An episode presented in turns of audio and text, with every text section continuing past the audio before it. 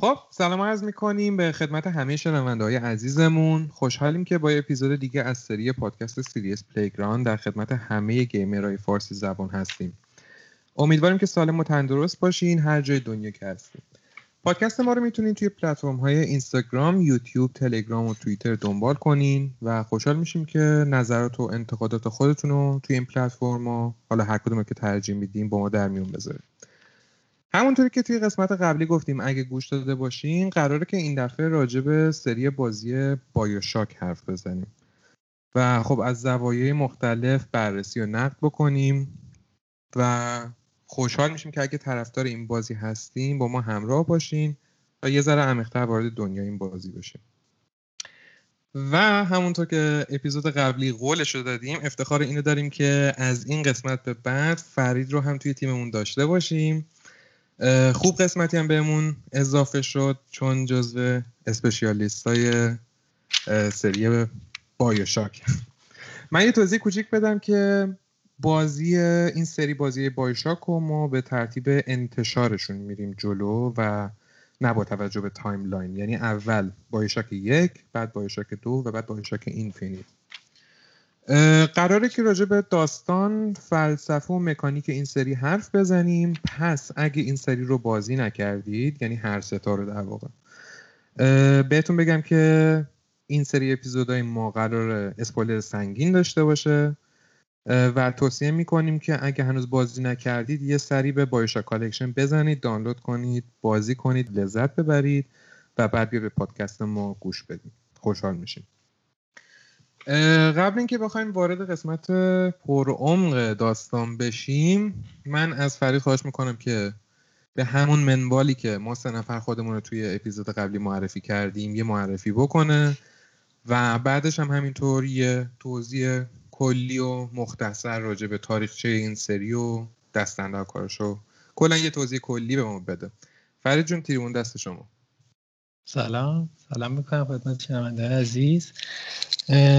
فریدم من. خیلی دوست داشتم جلسه قبل پیش باهاتون باشم که با هم در مورد کال حرف بزنیم ولی خب قسمت نشد. این جلسه حالا خستیم خدمت این سری داریم بخوام... خوشحالیم. از الان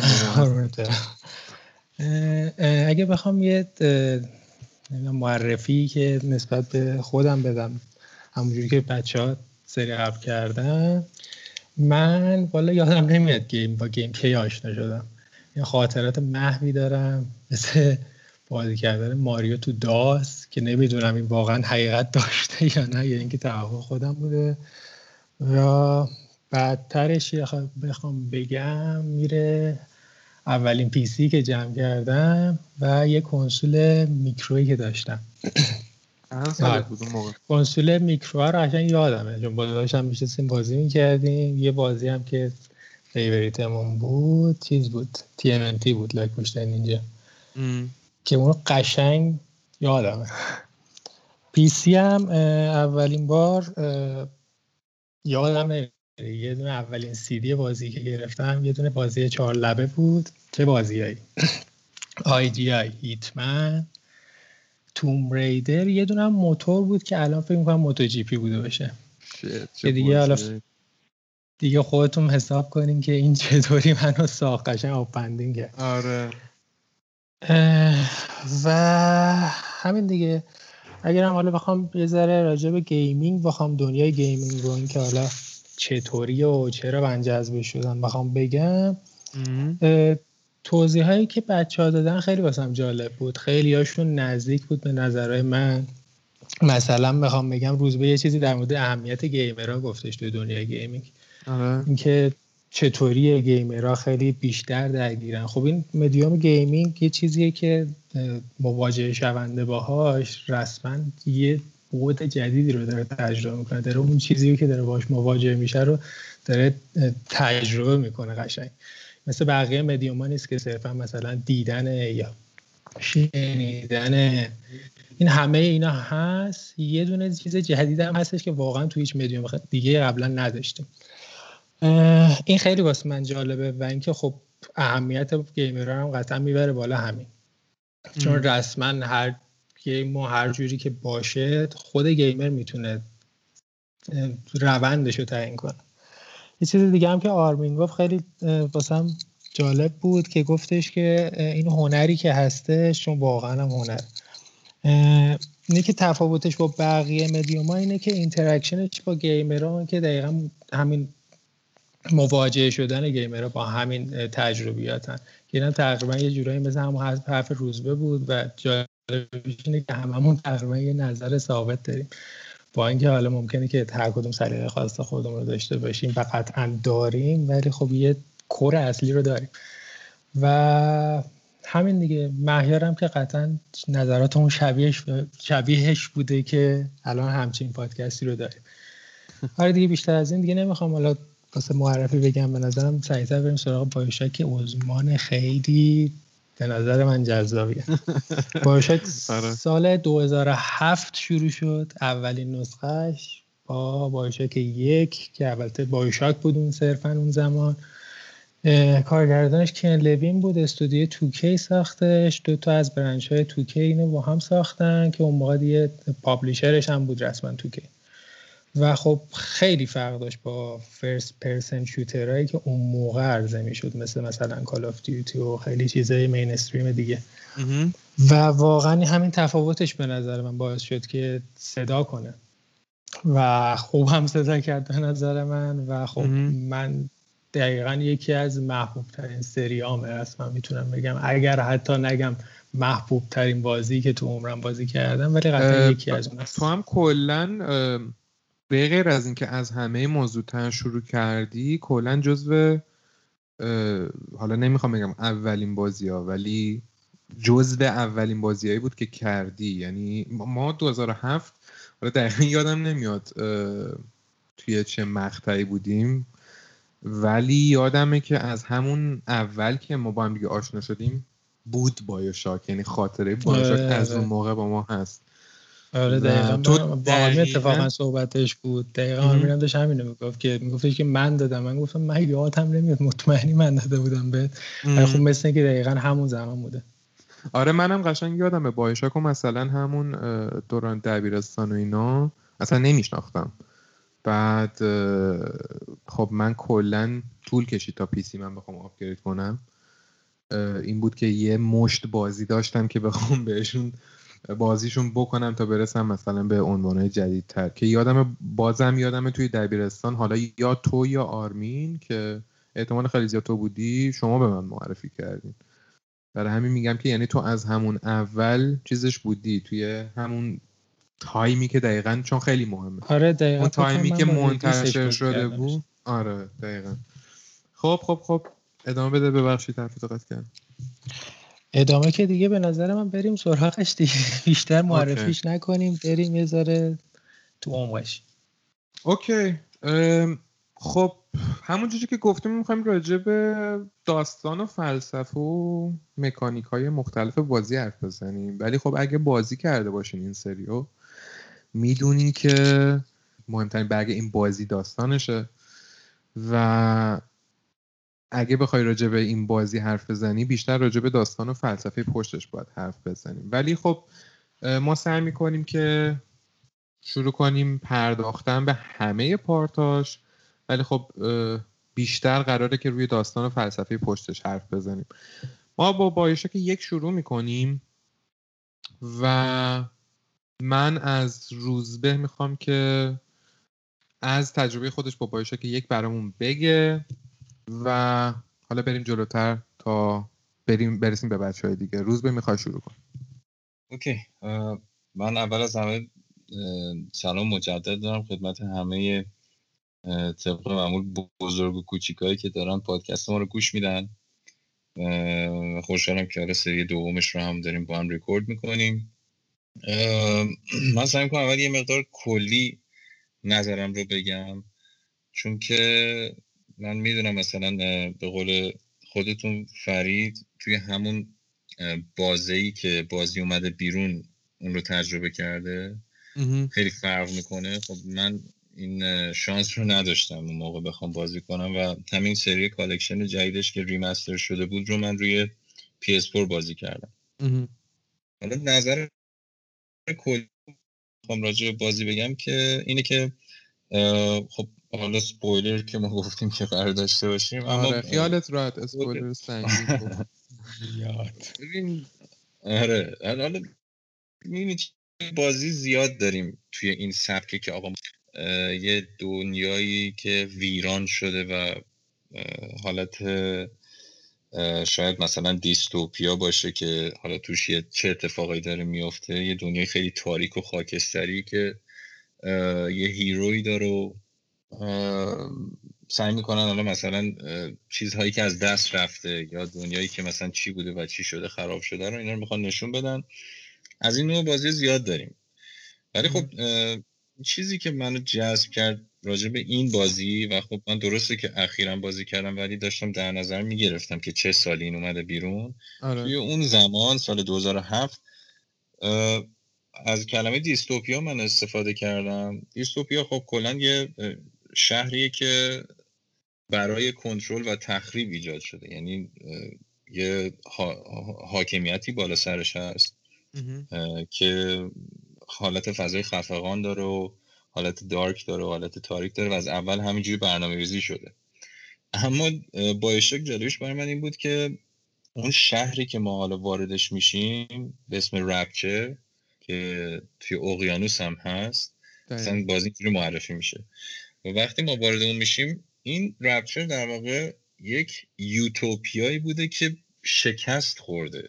یعنی اصلا هدف این نبوده که بیان مثلا یه شهری رو بسازن که بخوان آدم ها رو توش کنترل کنن و اصلا اون فلسفه که اولش میاد بیان می‌کنه میاد مقایسه می‌کنه با کاپیتالیسم مثلا آمریکا و با نمی‌دونم کمونیسم شوروی اون موقع. آره میاد مقایسه می‌کنه میگه آقا ما نه اینیم نه اونیم.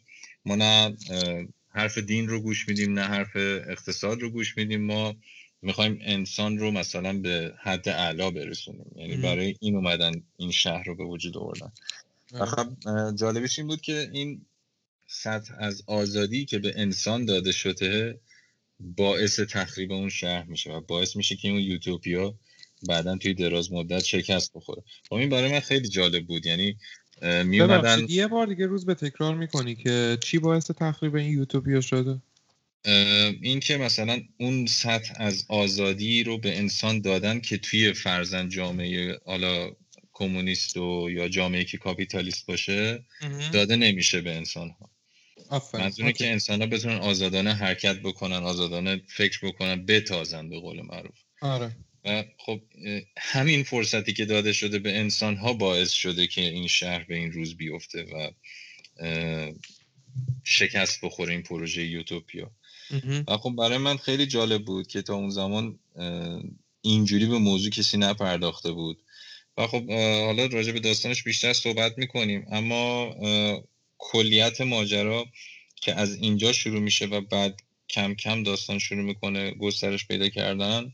برای من خیلی جذاب بود و با اینکه من الان چند سال میگذره از انتشار بایشاک 2007 الان تقریبا 13 14 سال دیگه. با اینکه 13 14 سال میگذره ولی احساس می‌کنم به قول معروف این تست زمان رو پاس کرده. یعنی اگر آره. کسی الان بخواد بازی بکنه بازم می‌تونه تجربه خوبی رو داشته باشه. آره. حالا بیشتر وارد جزئیات و دیتیل نمیشم که نظر بچه هم بشنویم و بعد حالا بیم صحبت.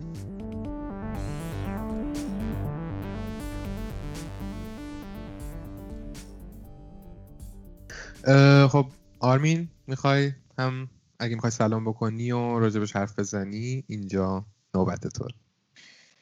سلام می‌کنم خدمت بچه ها و تمام کسایی که دارن این پادکست رو گوش میدن. منم بخوام اگر صحبت بکنم راجع به بایوشاک. من بایوشاک رو همون زمان ها تجربه کردم ولی خب یکم دیرتر. یعنی فکر می‌کنم اگر درست یادم بیاد یه خورده قبل از اومدن با بایوشاک دو بود. آها. که من بایوشک یک رو تجربه کردم و اون موقع چون حالا زبانم به اندازه الان خوب نبود و خیلی در روی داستان تمرکز نداشتم چون زبانم انقدری که الان خوب خوب نبود. چیزی که من رو جذب کرد بیشتر سیستم فنی و تکنیکی بازی بود. حالا فرای اینکه بعدا دوباره حالا collection رو بازی کردم و به همین آرمان شهری که حالا به پاد آرمان شهر تبدیل شده.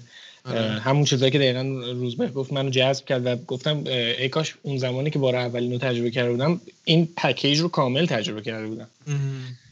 ولی به غیر از اون چیزی که من رو واقعا بار اول جذب کرد این سیستم بازی بود. اینکه یک سیستم کلاسیک فرست پرسون شوتر بود. که یه سری ارمان از کلاسیکا رو برداشته بود با یک سری از چیزهای نوین قاطی کرده بود. اینکه مثلا شما یک سیستمی داری که جونت کم میشه توی بازی های اولش هست خب یه چیز کلاسیکی بود. آره.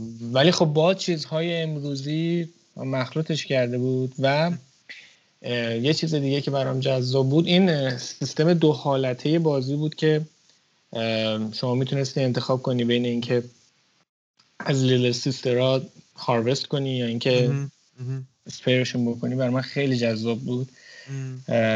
جز اولین بازیایی بود که من اون موقع وقت بازی کردم اون موقع تب این دو پایان و کلا چند بازی چند پایانه تازه شروع شده بود.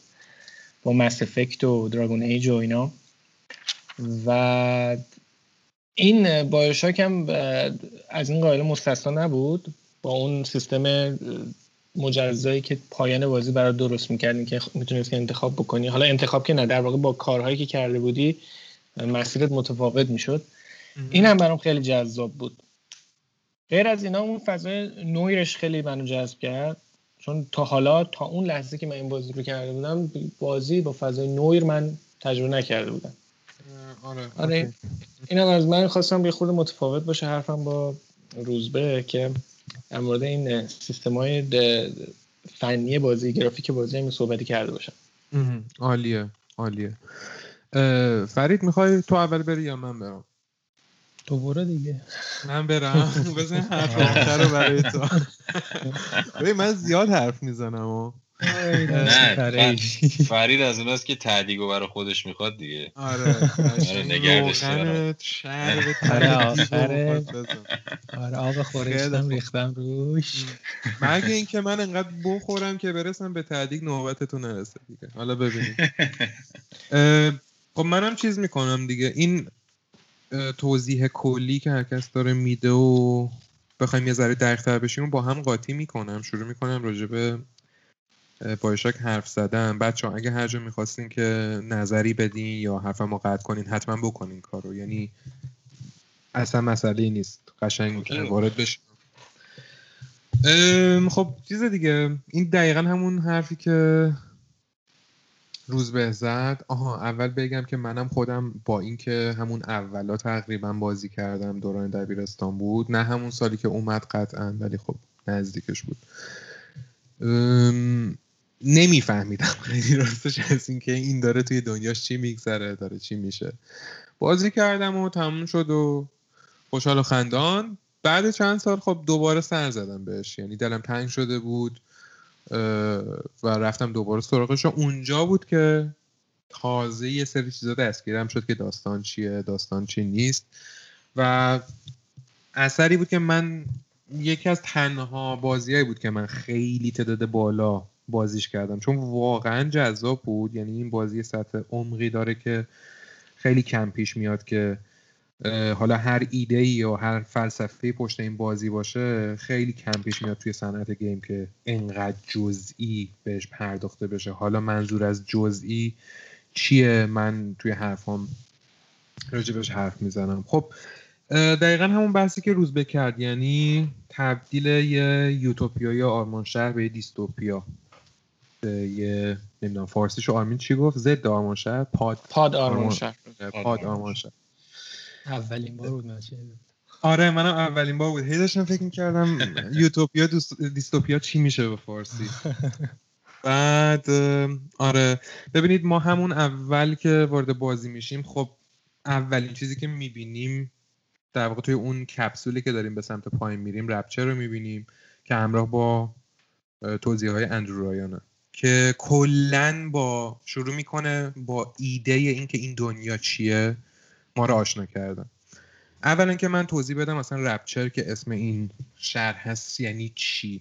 کلا کلمه رپچر یه معنی مذهبی داره و یه واقعه قیامت طوره که شبیه خیلی از مذهبهای دیگه است که وقتی که در واقع برای مسیحیاست این واقعه. که وقتی اتفاق میفته مرده ها و زنده های مسیحی همه دور هم به همراه ناجیشون جمع میشن و خب رستگار میشن. و آره دقیقا. جالبش اینه که همجوری که داریم میریم پایین و این شهر رو می‌بینیم اندرو رایان هم که این شهر رو درست کرده شروع می‌کنه یه سری توضیحات دادن. اینکه اصلا دلیلش چی بوده که حالا خود روزبم گفت که مثلا از اینکه توی آمریکا پولدار و توهیدست هر کی هر چی داشته باشه باید به یه طبقه خاصی برسه توی سیستم کمونیستی شوروی به همه باید برسه. کلیسا میگه باید برای خدا باشه به خدا باید وقف بشه. و در واقع از اینا زده شده و اومده یه یوتوپیایی درست کرده یه آرمان شهری درست کرده که هر انسانی که وارد این میشه از همه اینها فارغ باشه و آزادی کامل داشته باشه. و حالا داستان چیه؟ میگه که ستونهای این دنیا حالا اینو به زبون نمیاره ولی خب وقتی ما وارد چیز که میشیم وارد ربچه میشیم یه سری مجسمه از این حالت می‌بینیم که میگه که علم صنعت و هنر اینا سه تا ستون ربچرن که خیلی جالبه. هم همینطور که از ابتدا داره توضیح میده و ما به صورت بسری هم اینا رو می‌بینیم برامون تداعی اینو داره که در واقع قراره که اصلا ما یه داستان راجع به تلفیق مذارت می‌خوام تلفیق علم و صنعت و هنر ببینیم و تاثیر اینا توی به وجود اومدن یه یوتوپیا و به وجود اومدن تبدیل همون یوتوپیا به یه دیستوپیا. خب؟ و ما یه ترانزیشن داریم یه تبدیل داریم. از موقعی که کنسول داره کل شهر رپچر نشون میده. کپسول ببخشید. و, بعد ما وارد یه منطقه میشیم که قرار این کپسول درش باز به شما بریم. که اولین صحنه ای که ما می‌بینیم در واقع اون سپایدر اسپلایسره که داره یه نفر قطع می‌کنه جلو ما سلاخی می‌کنه که منم اولین باری که اون اون صحنه دیدم گریه می‌خواستم بکنم با اینکه خیلی گنده بودم ولی خیلی برام چیز بود. یعنی ببینید این ترانزیشنی که نشون میده یعنی تو یه دنیای خیلی قشنگ می‌بینی. بعد یهو با درون محتوای واقعی این آره. دنیا آشنا میشی خب؟ سنکوب می‌کنی قشنگ. یعنی قشنگ من نمی‌دونم برای شما این اتفاق افتاده بود یا نه. من جرئت نداشتم در کپسول وا کنم برم. آره, آره، دقیقا. من اینجوری بودم که باز کنم این چی؟ میگم این مواجه ابتدایش قشنگ معروفه کلا تو صنعت گیم که انقدر خفنه آدم یهو میاد توی اتمسفر اونجا قرار می‌گیره. اصلا فوق العاده است فوق العاده است. و توضیح میده که دقیقا همینجوری که ما داریم میریم جلو اندرویان و اینا توضیح میده که این اصلا چی هست قرار چی بشه این دلیل این به وجود اومدن این شهر و اینا چیه. من دیگه نمی‌خوام خیلی دقیق هم صحنه ها رو بررسی بکنم. فقط میگم که ما یه سری چیزا اونجا می‌بینیم یه سری زنجیرا می‌بینیم که چند تا دست اینا رو به سمت جلو دارن هدایت می‌کنن که اولین باری هم که ما به خودمون پلازمید اسمشون پلازمید بود دیگه درسته؟ اون چیزی آره که آره. اسمش پلازمید بله. اولین باری هم که پلازمید به خودمون چیز می‌کنیم تزریق می‌کنیم یه تتوی زنجیر روی دستمون جفت دستمون می‌بینیم که در واقع نشون همون اسیر حالا چیزی که هنوز نمی‌دونیم چیه. یعنی در واقع نشون میده که ما یه برده ایم ولی هنوز نمی‌دونه که برده چی هستیم. از لحاظ کلی بخوایم بگیم علم و صنعت و هنر در واقع توی این داستان داره به ما نشون داده میشه که آیا اگه توشون محدودیت نباشه و با وقتی که دارن با هم دیگه میکس میشن و کسی که داره از اونها استفاده می‌کنه هیچ محدودیتی نداشته باشه به کجا می‌رسه و آیا به سعادت انسان ختم میشه یا نه؟ حالا از رپچر به عنوان این یوتوپیا برای زادگاه این نوع ایدئولوژی استفاده شده که خیلی جالبه. حالا من راجع به این ایدئولوژی هم حرف می‌زنم. یه فکت جالبم راجع به شخص اندرو بهتون بگم. یه جا یادداشت کردم. آره. اندرو اسمش رو از روی خانوم آیان رند برداشتن در واقع یه اکرونیم براش تقریبا کاملا یا نه. یعنی اگه شما حرفای اسم این خانم رو کنار هم دیگه یه جور دیگه بچینید میشه همون اندرو رایان که البته حالا کاملا اینجوری نیست. ولی خب اینو از روی این برداشتن و این خانم فاوندر ایده ابجکتیویسم که کل این بازی هم ما با ایده ابجکتیویسم کلا روبرو هستیم. که حالا اصلا این ایده چی میگه؟ میگه که اولا که در واقع دولت محدود باید داشته باشیم. یعنی دولت روی بقیه به قول معروف دست کامل نداره. یعنی نمی‌تونه همه رو به همه چی مجبور کنه. و خود دولته که یه, یه مقدار قدرت محدود داره. بازارهایی که از سمت دولت کنترل نمیشن. اینا هم باید وجود داشته باشن. اینا در واقع همه برای به وجود اومدن یه یوتوپیا ایدئاله. این خانم اینا رو می‌دونه که لازمه برای به وجود اومدن همچین یوتوپیایی. و یه چیزی هست به اسم انتای آلترویزم حالا آلترویزم یعنی چی؟ آلترویزم به معنی این که در واقع شما از خودت برای آدمایی که اطرافم بگذری یعنی در واقع خودتو به یه هدفی وصل بدی و به خاطر اون خودتو فدا کنی برای اینکه بقیه آدمایی که اطرافتن به سعادت برسن. و خب ابجکتیویسم مخالف اینه. و اینه که نه من از خودم نباید بگذرم و من به شخص آدم کسی هم که به منم باید یعنی در واقع من در مرکزم و به منم باید توجه بشه. حالا این کلیت این ایده بود که پشت این رپچر پیاده شده که حالا ما در آخرم خود اندرو رایان و موقعی که داره با ما حرف می‌زنه و اون شخصیت دیگه فانتین اینا راجع به این قضیه حرف می‌زنن که بهشون می‌رسیم. ولی خب کلیت داستان بر این سواره که آیا ابجکتیویسم راه چاره است یا فیل شدنش به این معنیه که راه چاره نیست. و خب البته بگم این تنها چیزی نیستش که این داستان قراره به ما بگه. راجب خیلی چیزای دیگه هم حرف می‌زنه راجب ایدئالیسم هم حرف می‌زنه راجب اینکه بخوای خیلی اصرار بورزی سر ایدئالیسم راجع به اینم حرف می‌زنه و خب خیلی خیلی چیزهای مختلف که اگه بخوایم راجبش حرف بزنیم واقعا باید ساعت ها بشینیم و همینجوری پشت سرم فقط بحث کنیم. ولی خب این ایده کلی بود و دقیق تر میشیم حالا روش. جلوتر که بریم.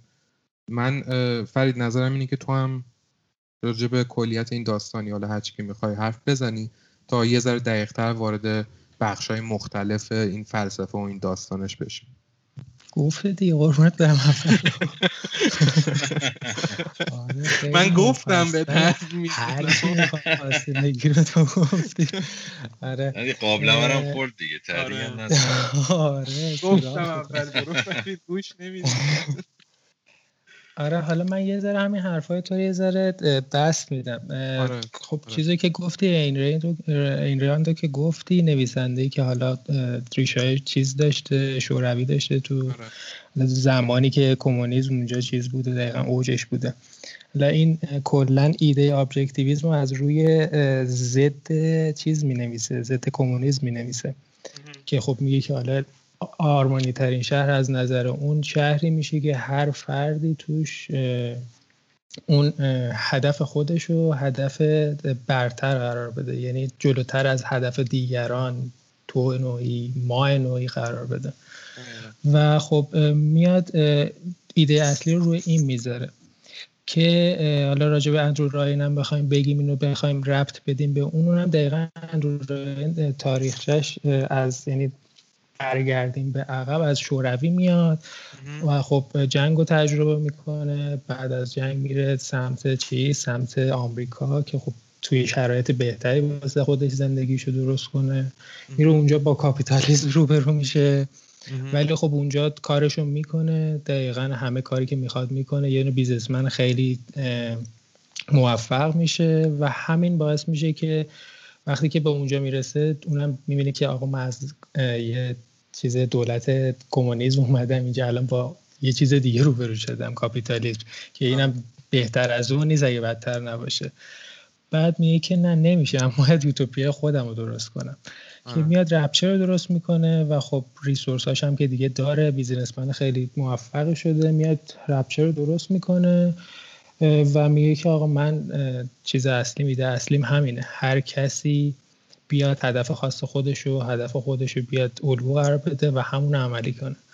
و از همه جای دنیا میگه که noble ترین مردم توی هر رشته ای توی art توی نمی‌دونم توی هر زمینه science و بیاد اینجا کارشو بدون هیچ محدودیتی انجام بده. خب اگر شاید نگاه کنیم خیلی کلی این شاید ایده چیزی خیلی بد و وحشتناکی نباشه ولی خب اونطوری که عملی میشه این ایده اونش اونشه که مهمه و همون چیزیه که اینجا شکست می‌خوره.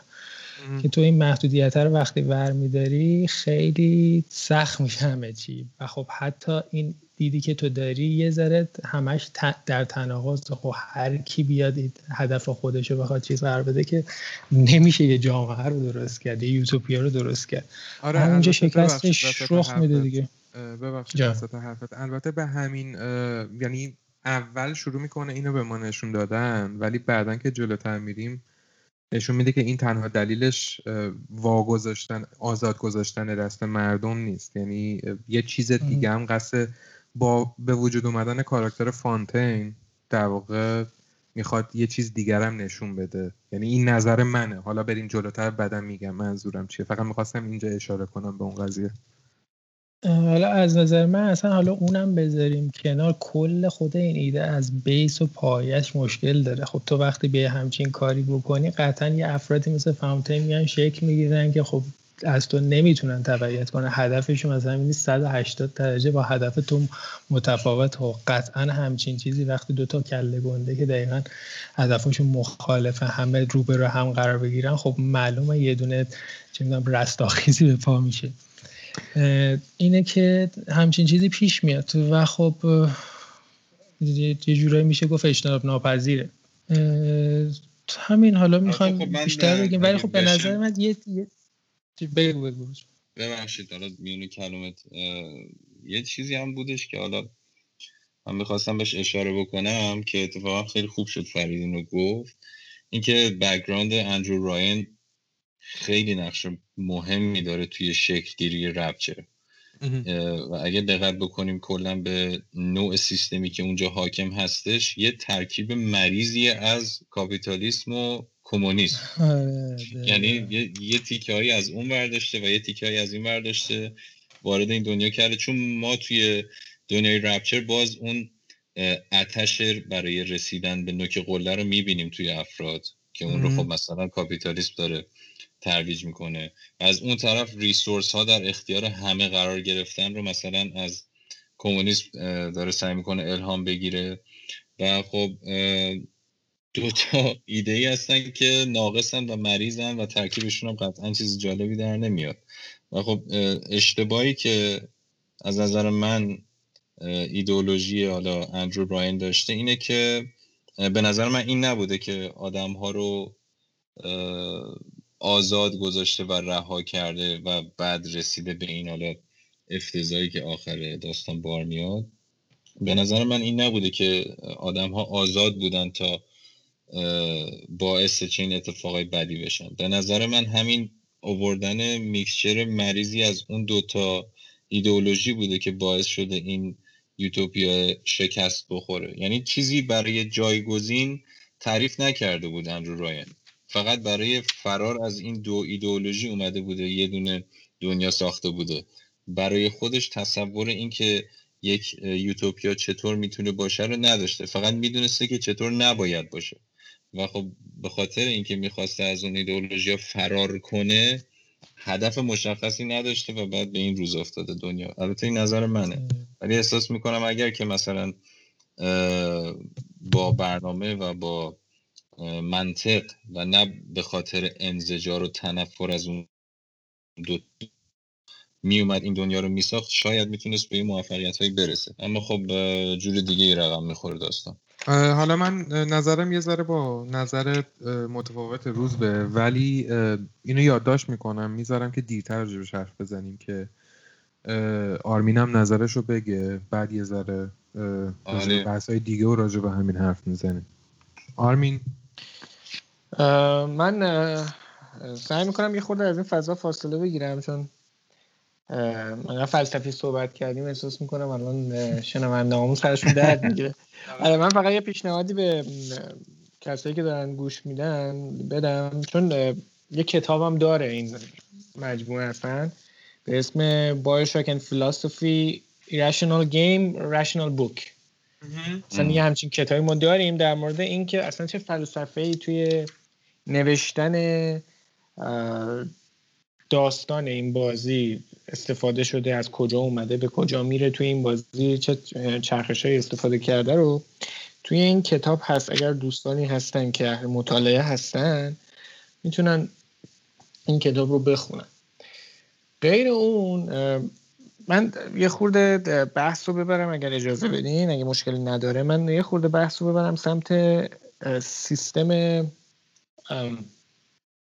مبارزه بازی سیستم گیم پلی بازی. همونجور که بچه ها خیلی بهتر از من می‌دونن کن قبل از اینکه بیاد روی این پروس کار بکنه روی دو تا بازی خیلی معروف کار کرده. که همه می‌دونن تو یعنی کسی که خیلی قدیمی ترن می‌دونن این دوتا بازی یه زمانی جاه طلبانه ترین بازی های زمان خودش و با ایده های خیلی بزرگ بود مثل زمانی که اساسین یک اومد که البته نتونست مثل اساسین یک دنباله دار بشه. یکیش ثیف بود اون موقع تازه اومده بود و اولین سری بود که کندوین اون موقع روش کار کرده بود. و بعدش اگه اشتباه نکنم System Shock دو بود. دوستانی که علاقه دارن به مجموعه BioShock اگر برن یه سری gameplay های System Shock دو رو ببینن خیلی تشابهات زیادی بین طرز پیشروی System Shock و سیستمی که توی BioShock پیاده شده پیدا می‌کنن. به خصوص اون المان هایی مثل پنهانکاری حالا ما تو فارسی بهش میگیم که خیلی همون موقع هم که اومده بود غیر معمول بود. توی یه بازی اول شخص که شما از سیستم پنهانکاری استفاده بکنی ولی واقعا هم جواب می‌داد. یا سیستمی مثل این که شما می‌تونی انتخاب کنی که یک دشمن رو بکشی یا نه. اون صحنه های مواجهه با بیگ ددی ها رو میگم. که اگر نمی‌خواست که اصلا باشون کار بکنیم تو زیر چی؟ یه موضوع دیگه که خیلی اون موقع برای من جالب بود به خصوص اگر روی دیفیکالتی های بالا این بازی رو انجام می‌دادین سیستم بزرگ و این انتخاب زیادی بود که ما روی سلاح هامون داشتیم. اینکه شما می‌تونستی بین راحت میگم بچه ها متوجه بشن کسی که بازی کردن بین دست چپ و راستت. بین اینکه از ایو استفاده بکنی از سلاح استفاده بکنی یا اصلا سلاح ها بسازی. اون پورشن رو بسازی ازشون استفاده بکنی. به خصوص اگر میگم که سطح بازی رو لول رو بالا بذاری واقعا استفاده از اینا حیاتی بود توی بازی. این خیلی منو جذب کرد. سیستم هک بچه من یادم نمیاد. اگر درست بگم جز اولین بازی بود که سیستم هکینگ رو روی آره. بازی آورد. اون که درویدا یا رگباری ها رو شما چیز می‌کردی هک می‌کردی. آره آره آره خیلی برای من این بخ... و به خصوص سیستم هک جالبش. اینکه مثلا شما روی اون اقربه بعد اون کاف صندوق یا اون دروید رو هک می‌کردی. اگه اشتباه می‌کردی بلا فاصله سه تا چهار تا پنج تا دیگه از اون درویدا میومد روی سر توار می‌شد. خیلی برای من جذاب بود. به خصوص به دیفیکالتی بالا من یادم چندین بار این عقبه خیلی سریع حرکت می‌کرد. چندین بار من اشتباه کردم.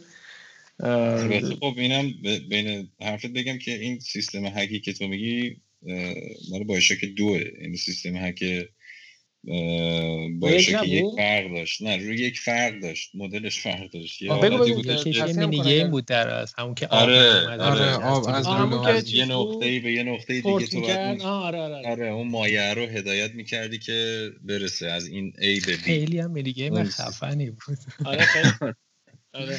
من شک داشتم بین اینکه این مال یک بود یا اون یکی مال یک. من همیشه این دوتا رو اشتباه می‌کنم. آره نه اون سیستم فلوید و اون مایه مال یک بود. اغربه که حرکت می‌کنه مال که دوه. خب خیلی خوب شد که اینو گفتی. و این نشون میده که به این یه نکته دیگه است که چقدر پیشرفت داشته از یک به دو. دقیقا و هرچی ما در مورد این پیشرفت حالا شما در مورد فلسفهش میگین که خیلی حرف جای گفتن داره. الان که نگاه می‌کنم و این حرفا که پیش میاد گاهن و این اصلاحاتی که انجام دادیم می‌بینیم که روی سیستم گیم پلی چقدر پیشرفت داشته و چقدر کندوین روی ذره ذره جزئیات این بازی دقت کرده که واقعا اگر یه کسی مثل ماها نرد باشه و بخواد اینجوری دقت کنه روی این سیستم ها واقعا لذت می‌بره.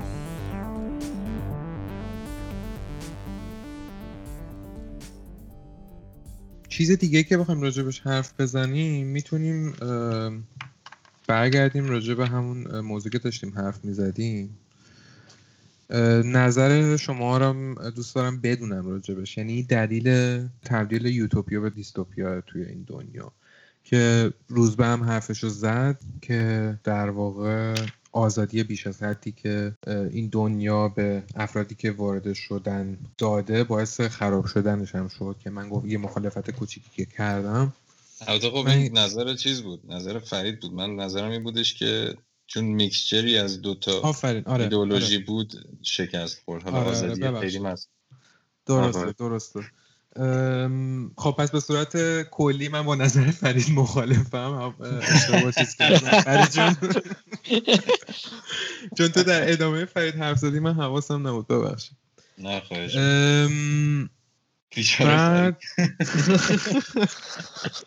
نه با فرید بیچاره من فرید که الان.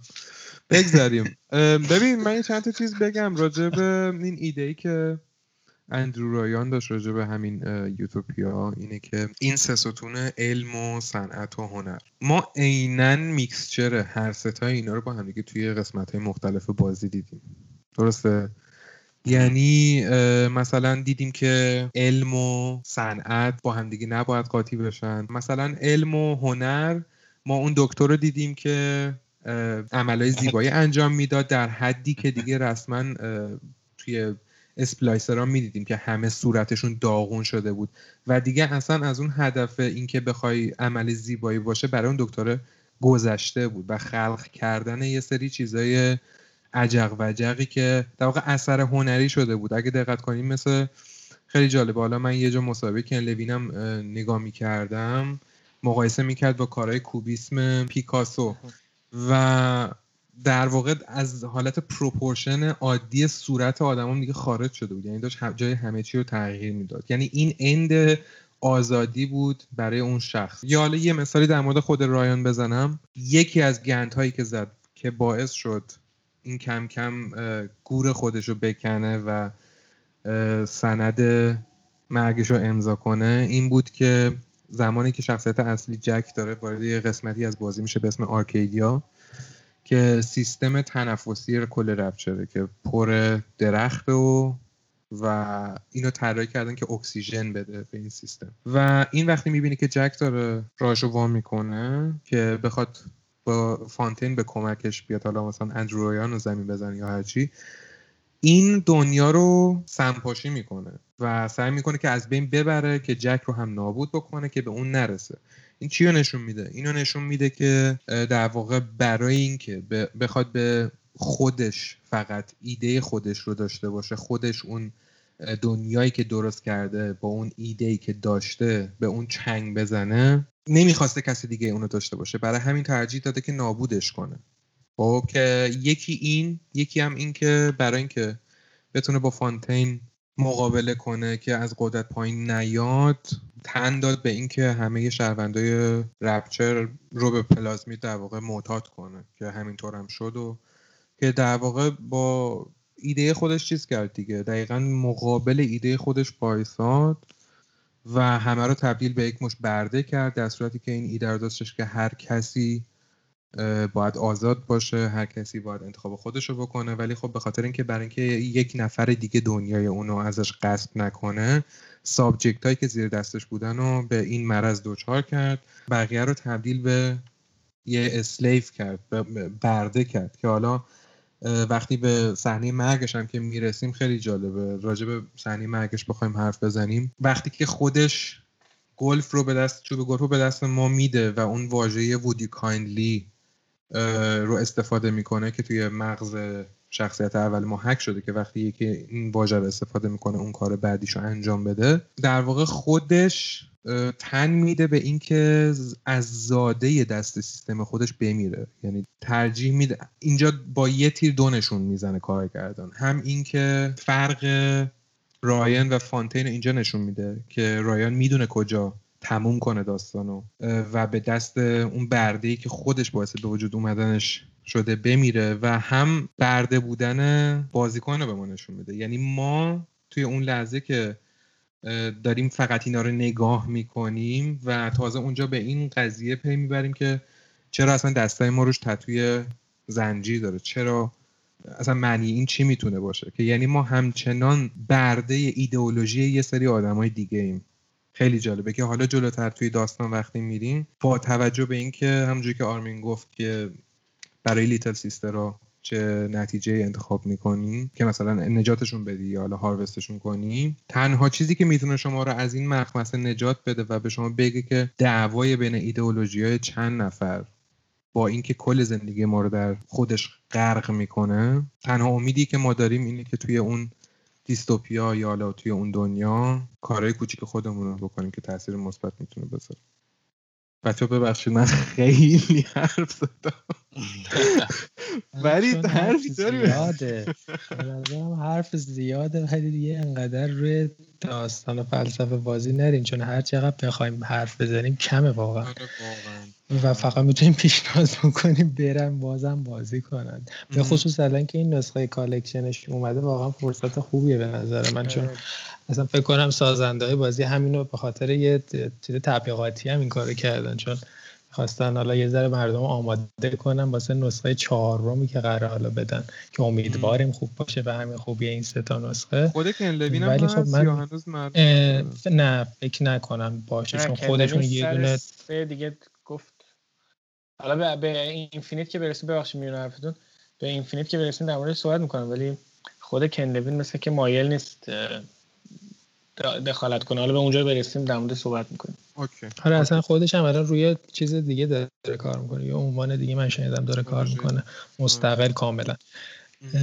و به نظرم بریم یه ذره سمت gameplay ش ببینیم که gameplay ش چیه داره. واسه گفتن. یا آره. اینکه حالا چیزای دیگهش المانای آره دیگهش مثلا فضا سازی فوق العادهش می‌تونیم صحبت کنیم. مثلا موزیکش اتمسفرش گرافیکش کلا.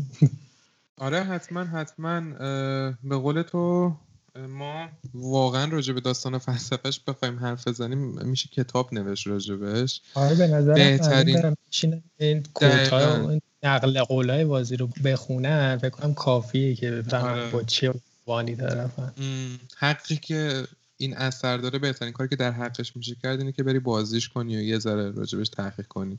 واقعا آره یه چندین بار یه مثلا هفتش بار به بالا. آره.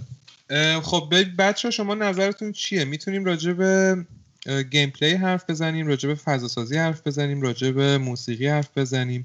من دونه دونه ازتون می‌پرسم هر کدومتون که دوست دارین راجع به هر کدومش حرف بزنید راجع به همون حرف بزنید. مثلا روزبه می‌خوای اگه تو راجع به یکی از اینا دوست داری حرف بزنی شروع کن ما هم حالا نظرمون رو راجبش میگیم. خب من حالا اگه بخوام راجع به gameplay ش صحبت بکنم نسبت به همون زمانی که بازی تازه ارزش شده بود خب اون موقع نوآوری داشت. یعنی همین سیستمی که آرمینم بهش اشاره کرد که حالا تو می‌تونی از یه سری قدرت های ماور طبیعی استفاده کنی یا اینکه از اسلحه استفاده کنی دست چپ و راست در واقع نقش خیلی مهمی دارن توی اتفاقایی که توی بازی میفته. خب این برای خودش خیلی جالبه به نوع خودش خیلی جالبه چون که اون توی اون زمان کمتر از این سیستم استفاده شد یا اصلا استفاده نشده بود. ولی خب مثلا میگم خیلی مهمه که آدم همون زمان اون بازی رو انجام بده یا اینکه الان بخواد بره ورژن ریمستردش رو انجام بده. چون که تجربه من چون که دیرتر بازی کردم این بازی رو این بودش که خب به عنوان یه گیم حالا فرست پرسن شوتر یه ایراداتی بهش وارد بود. یه یکی از ایراداتی که حالا من احساس کردم خیلی تو چشم بود این بودش که یه جاهایی توی بازی استفاده از این سیستم پیچیده می‌شد. یعنی انقدر تنوع بالا بود. یعنی فکر می‌کنم آدم می‌تونست خدای هشتا یا نه تا حالت پلازمیت داشته باشه. از اون طرف هم هشت تا یا نه تا اسلحه می‌تونه داشته باشه. و اینکه خب اون لحظه که دشمن رو نمی‌دونم کاراکتر مختلف میریزن سرت من خیلی برام پیش اومد که قاطی می‌کردم که الان باید از چی کی استفاده بکنم.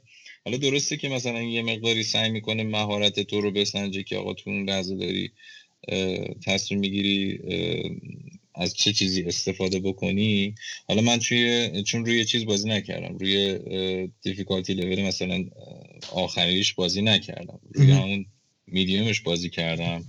ولی احساسی که داشتم نسبت به این سیستم بودش که خیلی خوبه این تنوع خیلی خوبه که این همه حق انتخاب به ما میدی و خیلی خوبه که با علمان های مختلفی که توی سطح دنیا پخش کردی مثل مثلا یه تیکه ای که آب جمع شده تو می‌تونی از الکتریسیته و برق استفاده بکنی در combination با بود که اصلا همچین چیزی من دیده بودم آره که تو با اینا... دنیای اطرافت می‌تونی interact کنی. دقیقا و اینکه حالا مثلا یه جایی نمی‌دونم سوخت روی زمین ریخته یا آره چیزی که آره, آره تو می‌تونی از آتیش استفاده بکنی.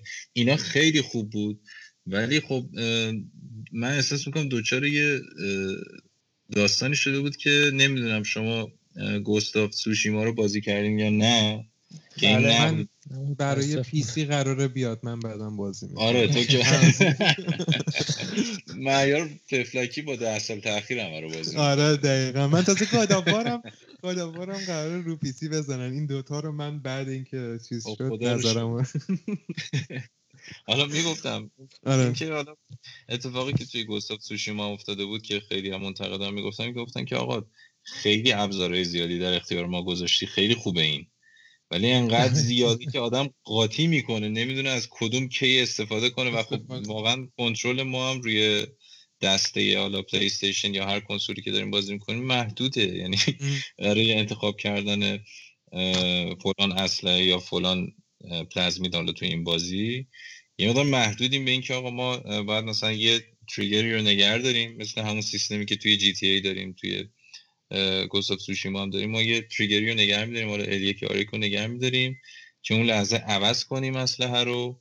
و خب حداقلش اینکه دستش درد نکنه یه لحظه بازی استوب میشه تو اون لحظه که من بخوام استفاده کنم. ولی باز هم کافی نیست برای اینکه من بخوام از تمام این ابزاری که در اختیار من قرار گرفته استفاده کنم. من خودم شخصا اینجوری بودم که آقا حتی توی اون بخشایی که یخی بود حالا دنیاش یخی بود خب عقل حکم می‌کنه که خب من اینجا باید از آتیش بیشتر استفاده کنم که بخوام ضد اون انجام بدم ضد اون عمل بکنم. ولی بازم مثلا من خیلی وقتا توی همون دنیا یخی داشتم از اون تزمین نوع یخ استفاده می‌کردم. به خاطر اینکه نمی‌خواستم اون دو دوچار اون زحمتی بشم که آقا حالا من اینو نگر دارم برم اونو سلکت کنم. یعنی احساس می‌کردم اون اینگیجمنت منو توی اون لحظه وقفه ایجاد می‌کرد توش اگه بخواستم این کار رو بکنم چون آدم خیلی غرق داستان میشه غرق و مبارزه میشه. حالا که این لحظه بخوام من اینو عوض کنم و دوباره برگردم حالا از اون استفاده کنم یه مقداری از اون سرعت بازی کم می‌کرد. که خب این نقدی که من احساس می‌کنم وارد به این سیستم مثل همون گوستاب سوشیما آپشن زیاد همیشه خوبه. به شرط اینکه بشه واقعا همه رو ازش به همون میزانی که باید استفاده کرد.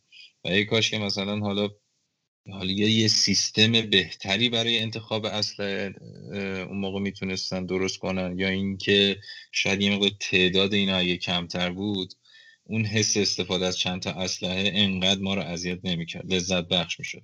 البته خب حالا من میونه چیز اینم بگم یه نکته اشاره کنم که به حرفای روز به اضافه کنم که همه این دردسر و اینا روی دیفیکالتی بالا بیشتر خودشون نشون میده چون من روی بالاترین دیفیکالتیش بازی کرده بودم. شما اگر میمردی هر جا یعنی اگر اشتباه می‌کردی اونجا چیز می‌شد رو چنبرا بر نمیگشتی. چنبرا قفل بود. آره آره. یعنی شما برمیگشتی اول اول چیز اون map ت. عالیه که اینجوری. آره.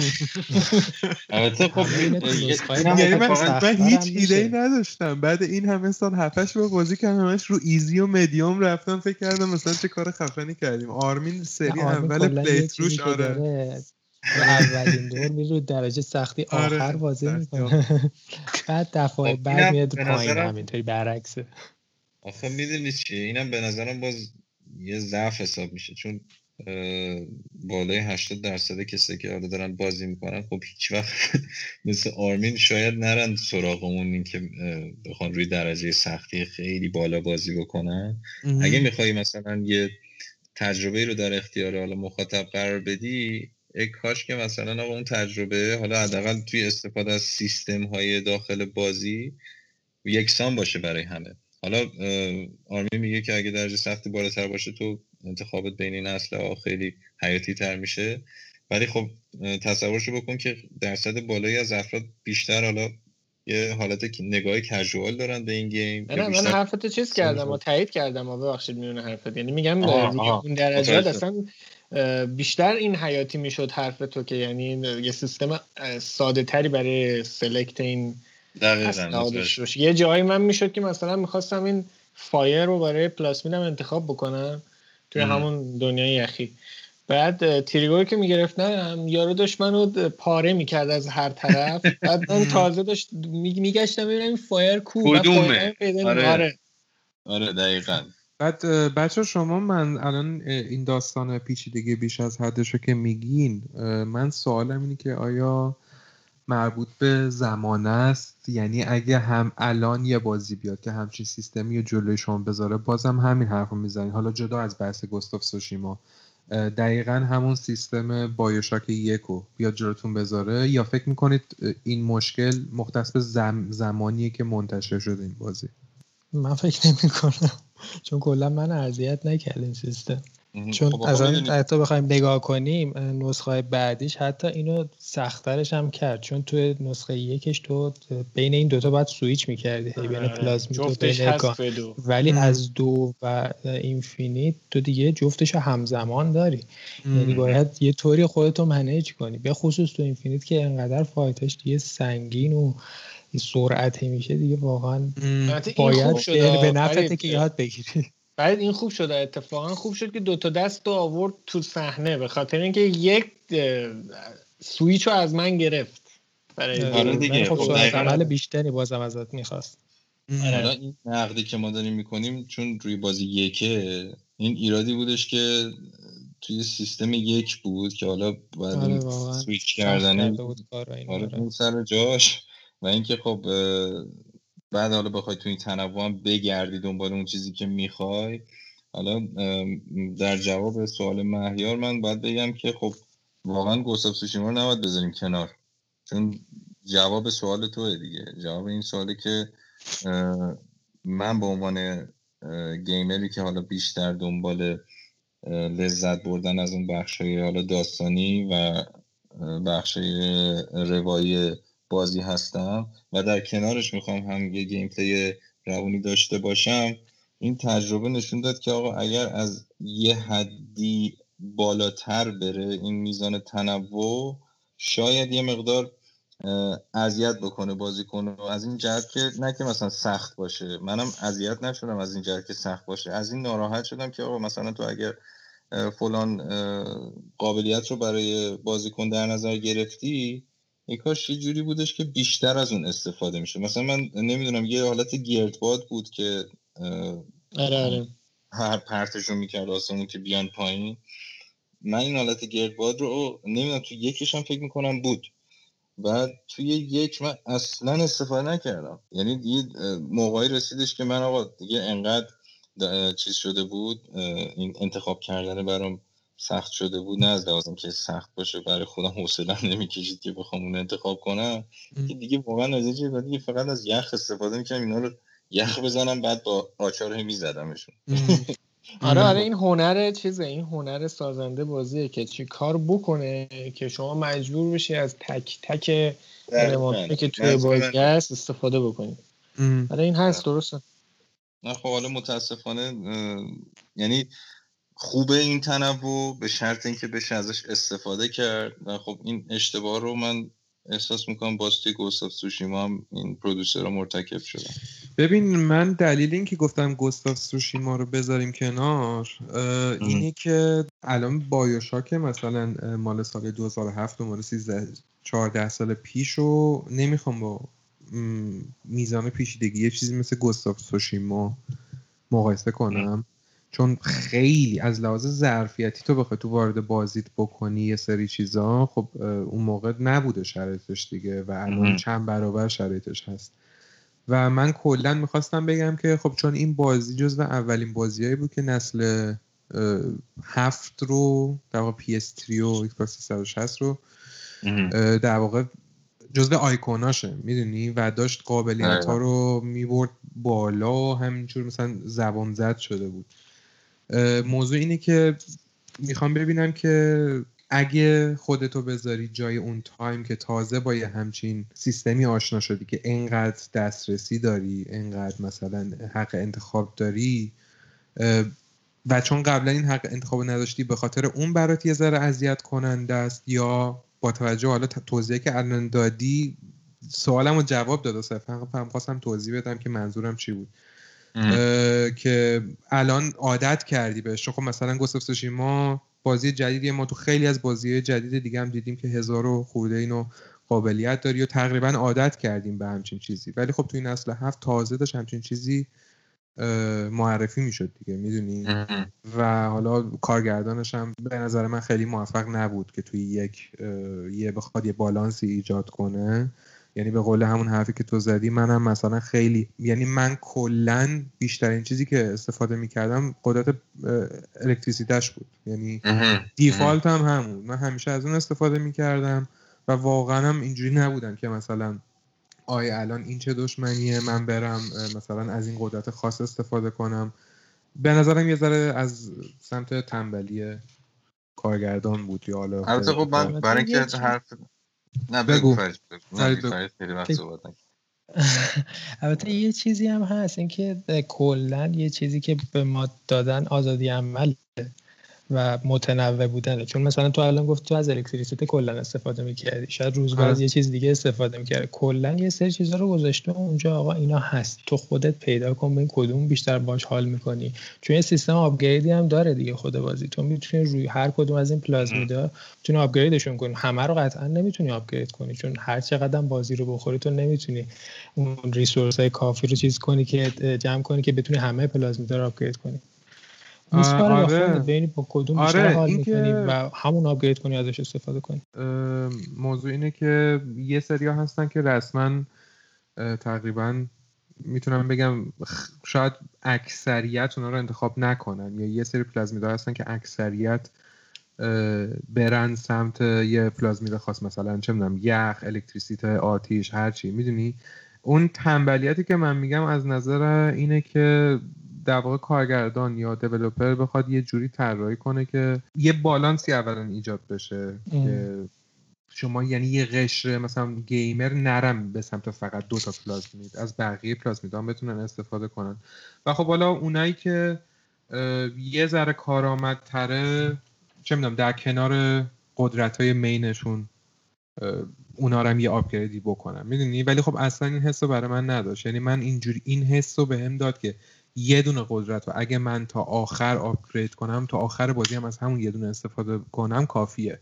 البته خب من یه چیزی باید اضافه کنم معیار جان. اونم اینه که ما حالا توی در طول بازی من منظورم بود که یه فرصت از دست رفته است برای کارگردان. یعنی منظورم این بود. یه فرصتی که از دست رفته می‌تونست مثلا توی section های مختلف جز این کار رو می‌کنه با معرفی همون آب روی زمین و نمی‌دونم سوختی که روی زمین هست و اینا این رو معرفی می‌کنه به ما.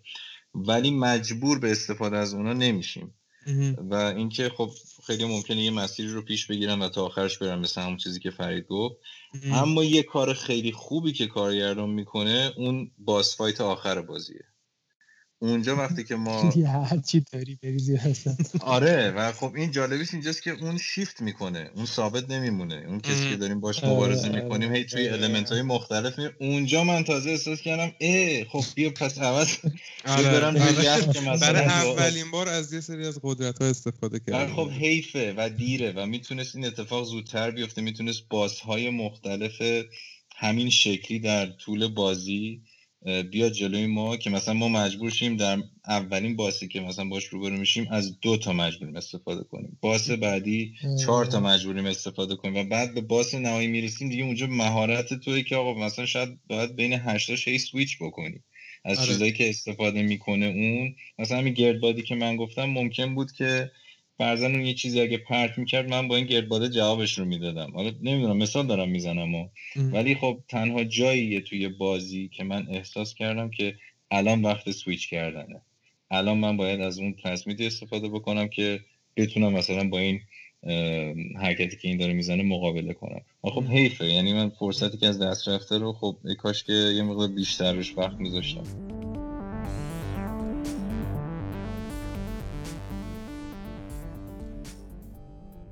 خیلی خوب خیلی خوب بسیار هم عالی. نظر راجع به فضاهای بازی در واقع environment design اگه کسی می‌خواد شروع کنه من تریبونه میدم خب برید فضا سازیش اگه بخوایم بگیم اون تم رنگیش بکنم بولترین چیزی که ما می‌بینیم تو بازی همون اول اول کلا یه طیف رنگی تیره رو داریم تو کل بازی و شاید تا آخر بازی هم با همون طیف فری ولی در این حال که این طیف همش داره تکرار میشه واقعا به جرات میشه بگم که زده نمیشه از این طیف رنگی که همش داری می‌بینی. همه جا تیره است همه جا تاریک. ولی خب همین یک نواختی رو اومده با یه سری علمان دیگه جبران کرده. دیتیلی که تو تو چیز مراحل بازی می‌بینی واقعا مثال زدنیه. رو در و دیوار اگه دقت کنی مثلا یه سری نوشته ها می‌بینی که مثلا با خون نوشته شده نمی‌دونم یه تیکی کاغذ اونجا. یا مثلا همین چیزایی که نواره صوتی که تو کل بازی پیدا می‌کنی به نظر من یکی از بهترین شیوه هایی بود که اصلا اگه احساس می‌کنم که بایشاک رو بازی کنی و اونا رو تک تکش گوش ندی هیچی نمی‌فهمی از اون دنیا. یعنی همه چیزش توی اونا دقیقا تو اونا میگه. دقیقا. خب البته نه بگو فرجان بگو بگو اگه نه بگو بگو بگو نه بگو. خب، من هیچی می‌خواستم راجع همون چیزا صحبت کنم voice recording ها ولی وای میستم تا صحبت تمام شه بعد اضافه می‌کنم. جز معدود بازی می‌خواستم بگم که کل داستان یهو نمیاد تقدیمت کنه. آقا این اینه اون اونه این اینه. همینطوری خیلی سطحی بخواد کاراکترها رو تعریف کنه. ولی این دقیقا توی این voice record ه که شاید خیلی حتی بازی کنن و اینا رو همه رو پیدا نکنن حتی یکی دو تاشون رو بیشتر پیدا نکنن و گوش بهش ندن. ولی در اصل اون ریزکاری های شخصیت ها رو تو همین voice record ه تو می‌تونی بفهمی. و خب اینجاست که صدا صدا پردازا بگم چطوری بگم شخصیت هایی که صحبت کردن این کاراکتر رو اونجا واقعا به قدرت اینا فکر می‌بری که چقدر صداهای خفن چقدر حالا اون لحن و اون بیانشون چقدر شیواست. و آره.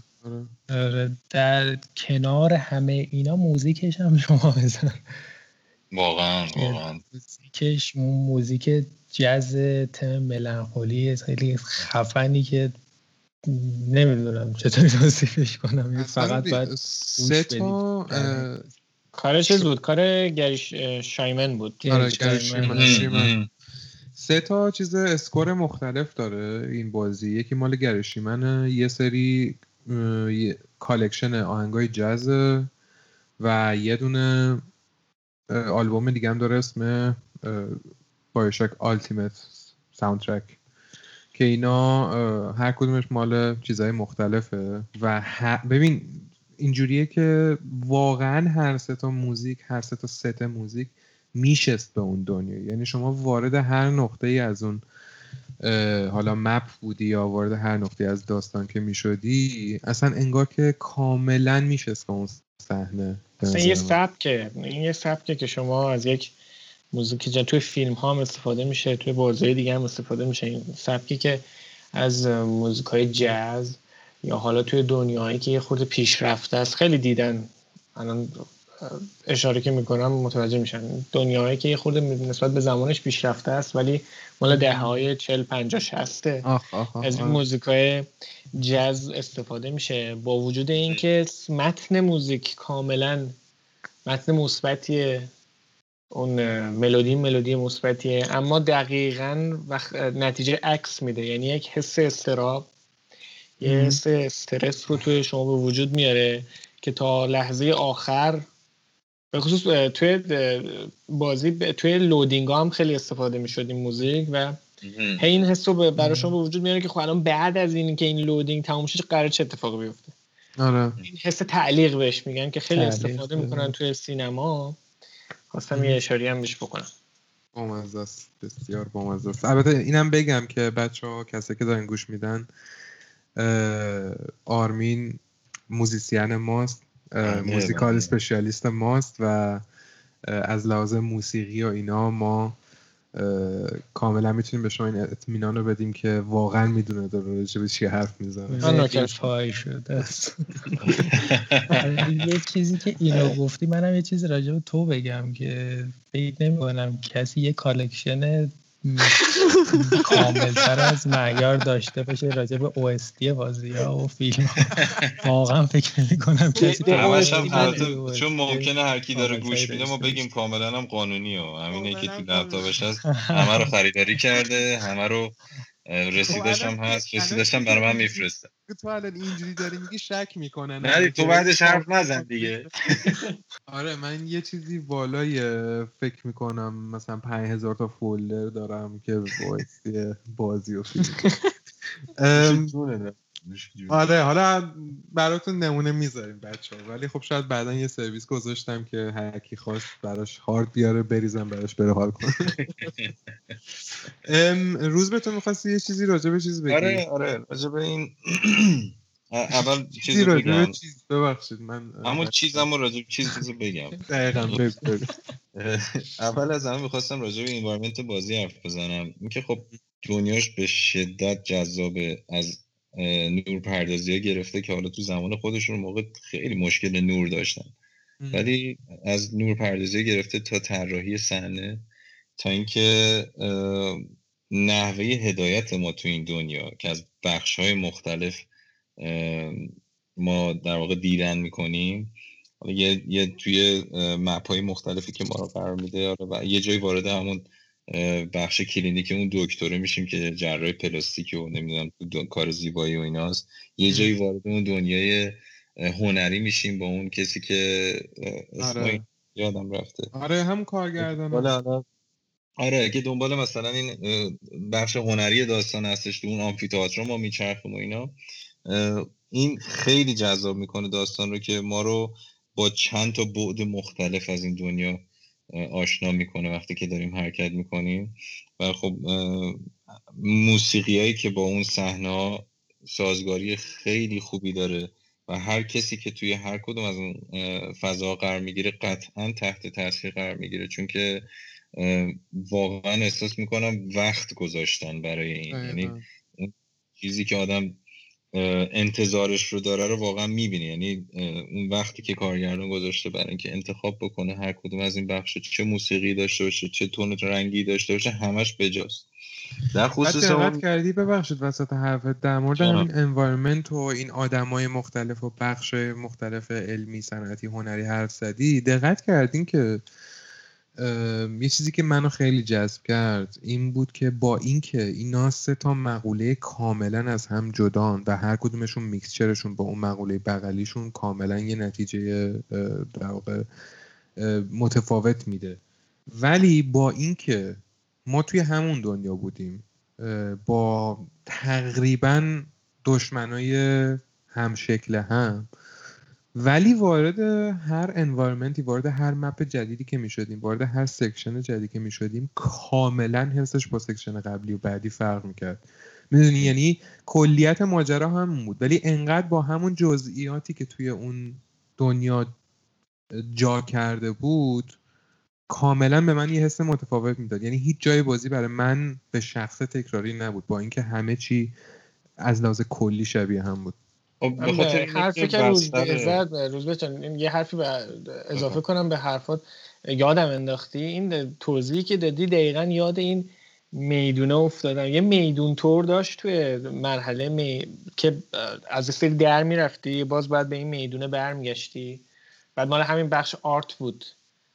کوهن بود اسمش اگه اشتباه نکنم. آره آره آره, آره. همونجا که مجسمه هاشو می‌ذاره آره. دیگه آره یه می‌دونی بود پله می‌خورد می‌رفت بالا. آره آره آره, آره, آره, یعنی یکی از بی‌نظیر ترین مرحله‌اش بود. مثل که یادم انداختی. جالبش هم اینه که شما آخرش حق یعنی اینو توی اون زمان یعنی من الانم ندیدم چه برسه اون زمان که حق انتخاب به شما میده؟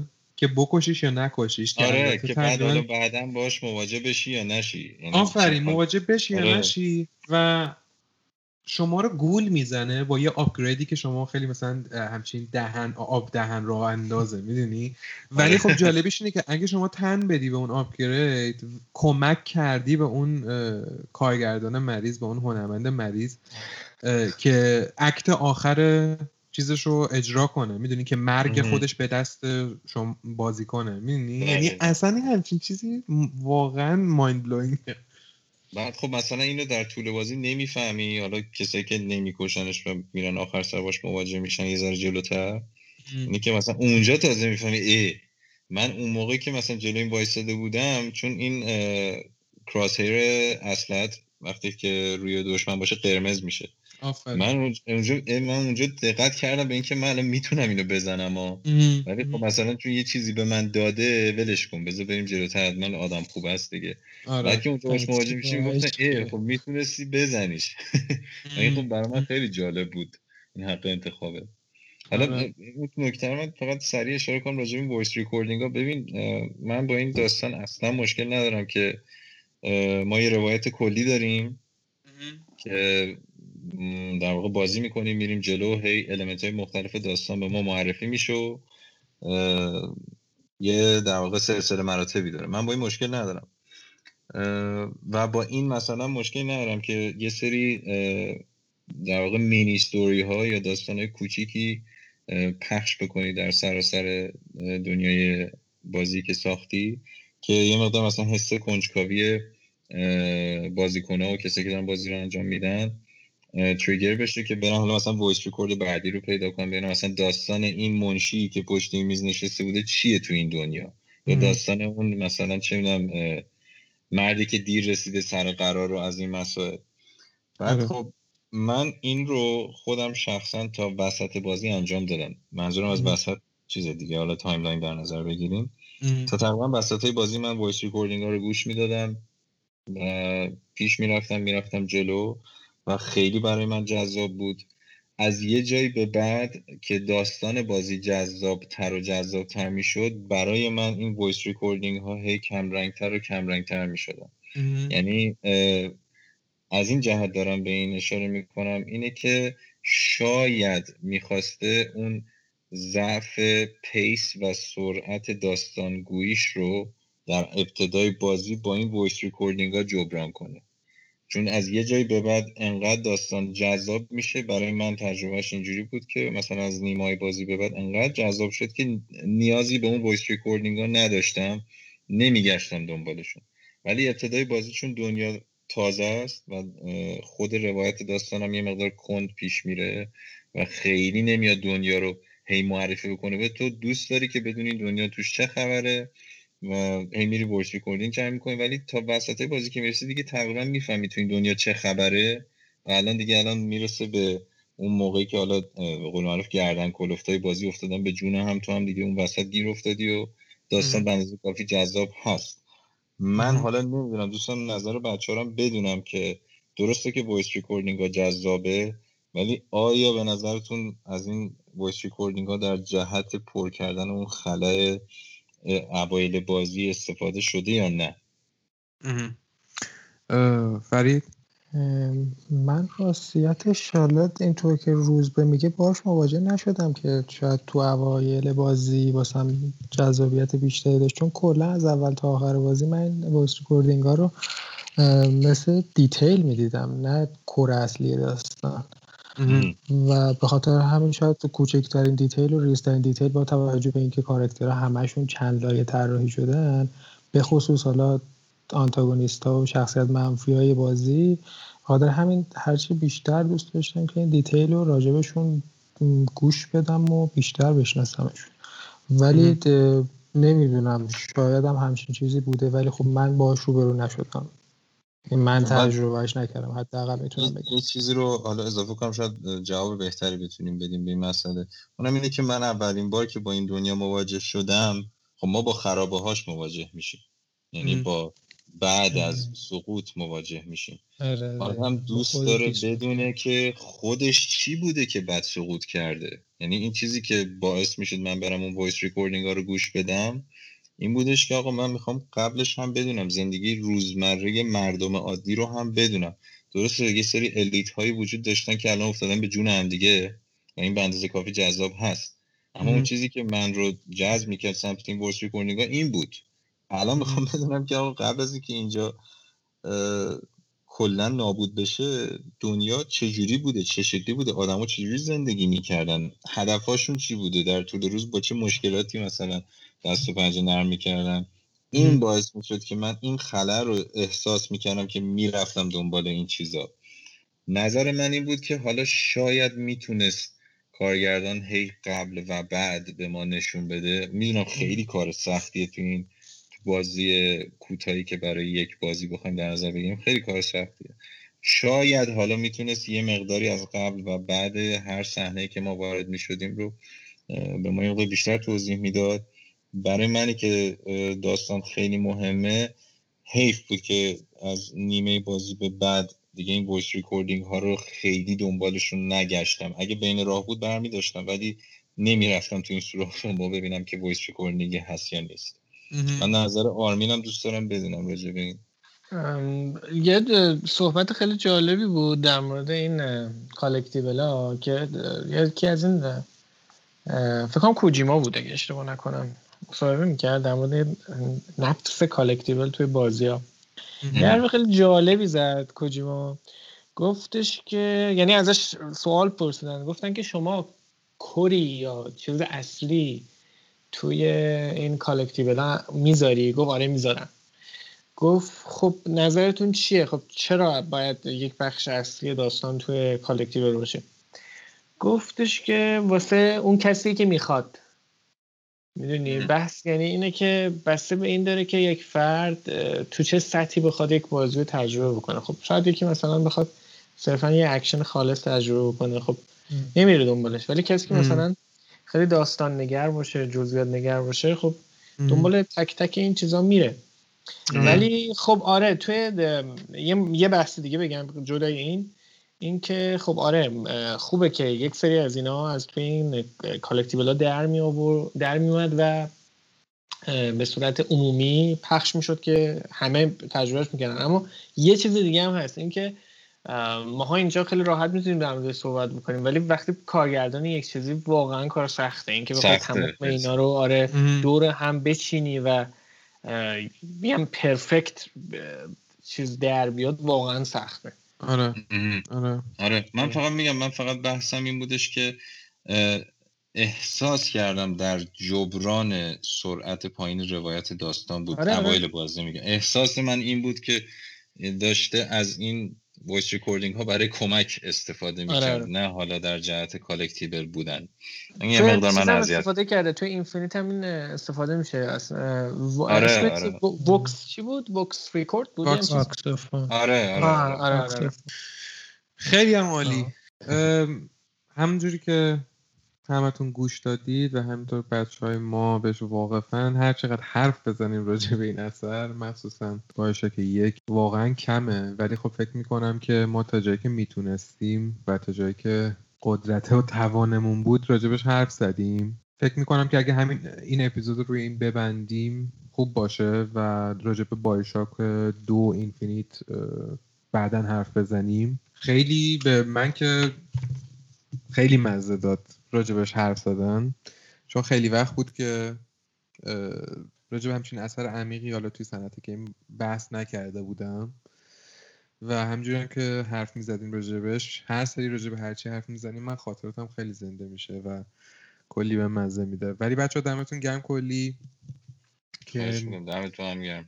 قربونت. از فریدم کلی تشکر می‌کنم. آرمین فرید به نظرم این که آره دیگه اینجا ببندیم بحثو و بعدا به قسمت دو اینفینیت می‌پردازیم. البته خب اینا من اضافه کنم که خب ما چون انقدر این موضوع وسیعه این داستان BioShock که حالا ما تصمیم گرفتیم چند تا اپیزود کار بکنیم. و خب حتما حتما توی اپیزودهای بعدی که حالا راجع به دو یا Infinite داریم صحبت می‌کنیم باز هم در خصوص حالا داستان و مسائل gameplay و اینا یه اشاره هایی به صورت رفت و برگشتی خواهیم داشت. ولی خب به خاطر time محدودی که داریم حالا مجبوریم فعلا به همین قد بسنده کنیم. آره دقیقا دقیقا. ممنون روز به بابت جزئیات بیشتر. خیلی ممنون که با ما همراه بودین. امیدواریم که شما از این قسمت پادکست ما لذت برده باشین. چیزی به معلوماتتون اضافه شده باشه.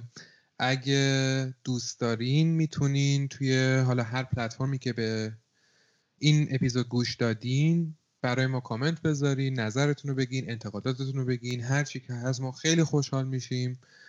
بازم تشکر می‌کنم ازتون. هر جای دنیا که هستید شاد و سلامت باشید.